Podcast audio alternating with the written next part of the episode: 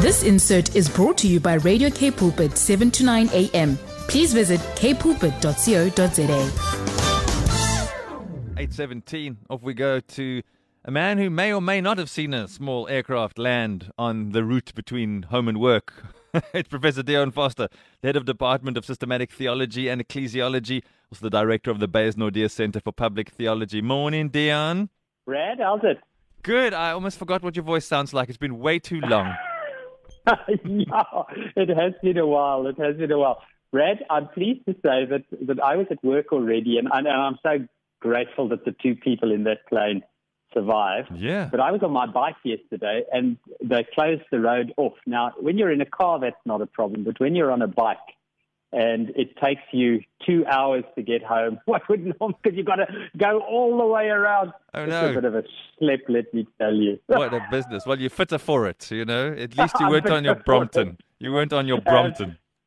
Absolutely, absolutely. And it, it I mean, it, it is beautiful at sunset, so it was, it was something special to behold. We love how you see the bright side of these things, dear. Now you've got these, you've got these disciples who were chicken. They were hiding away because they were fearful of the Jews, and then something happens in their lives, and you couldn't ask for a mightier bunch of men who would die for the gospel of Jesus Christ. Man, oh man, to be so empowered.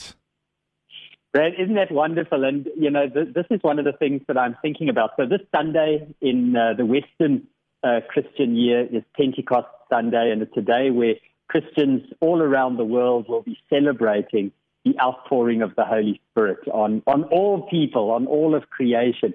And um, what's, what's so significant for me about this is the, the, fact that the Spirit of God often neglected. I mean, I think about this so often in my prayers. I often pray to the Father. I speak to Jesus, but but I, I neglect the Spirit. You know, who who is the power of God living within us.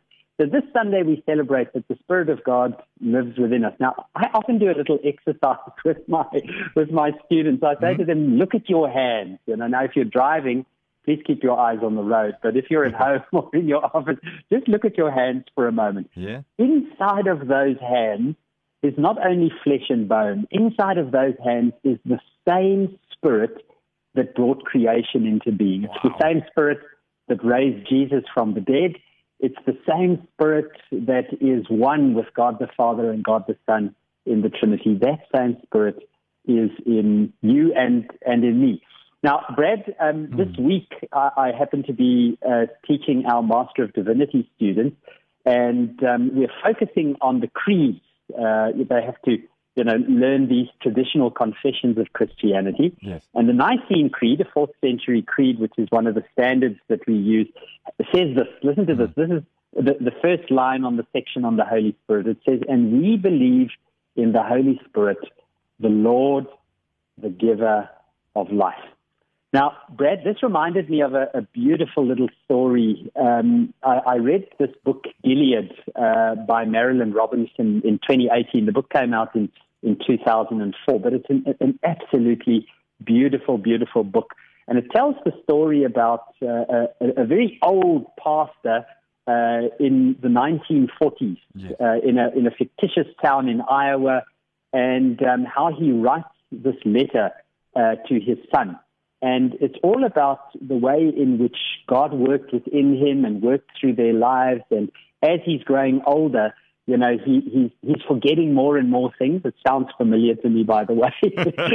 and, and on his 77th birthday, his wife gives him the sermon that he preached the very first time that she went to church. And it happened to be a Pentecost Ah. sermon.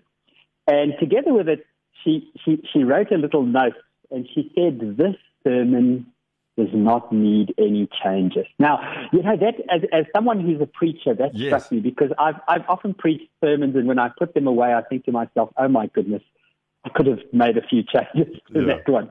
And so he goes and he reads the sermon again, and, and there's a line in the sermon that, that, you know, Marilynne Robinson writes in the book.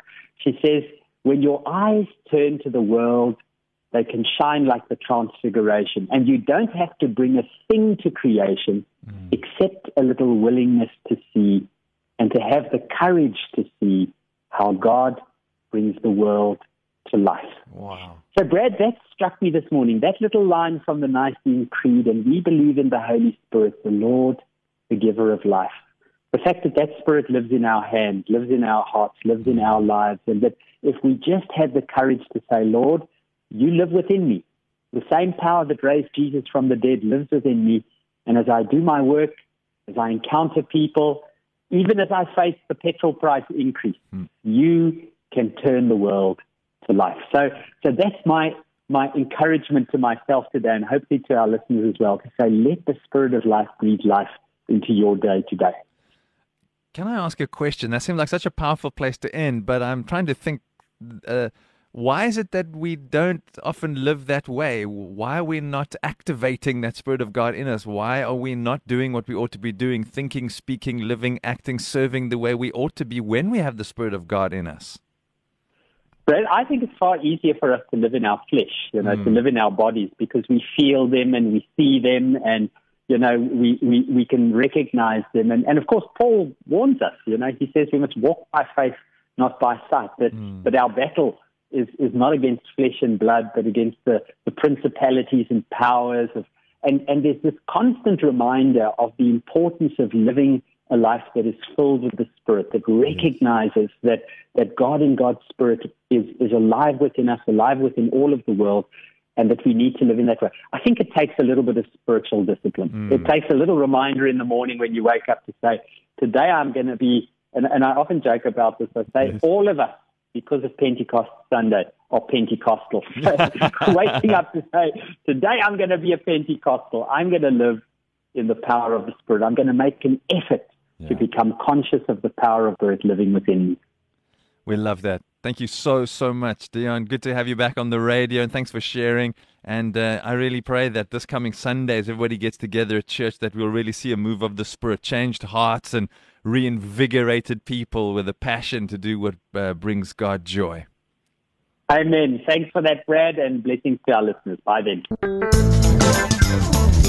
This insert was brought to you by Radio K Pulpit, 7 to 9 a.m. Please visit kpulpit.co.za.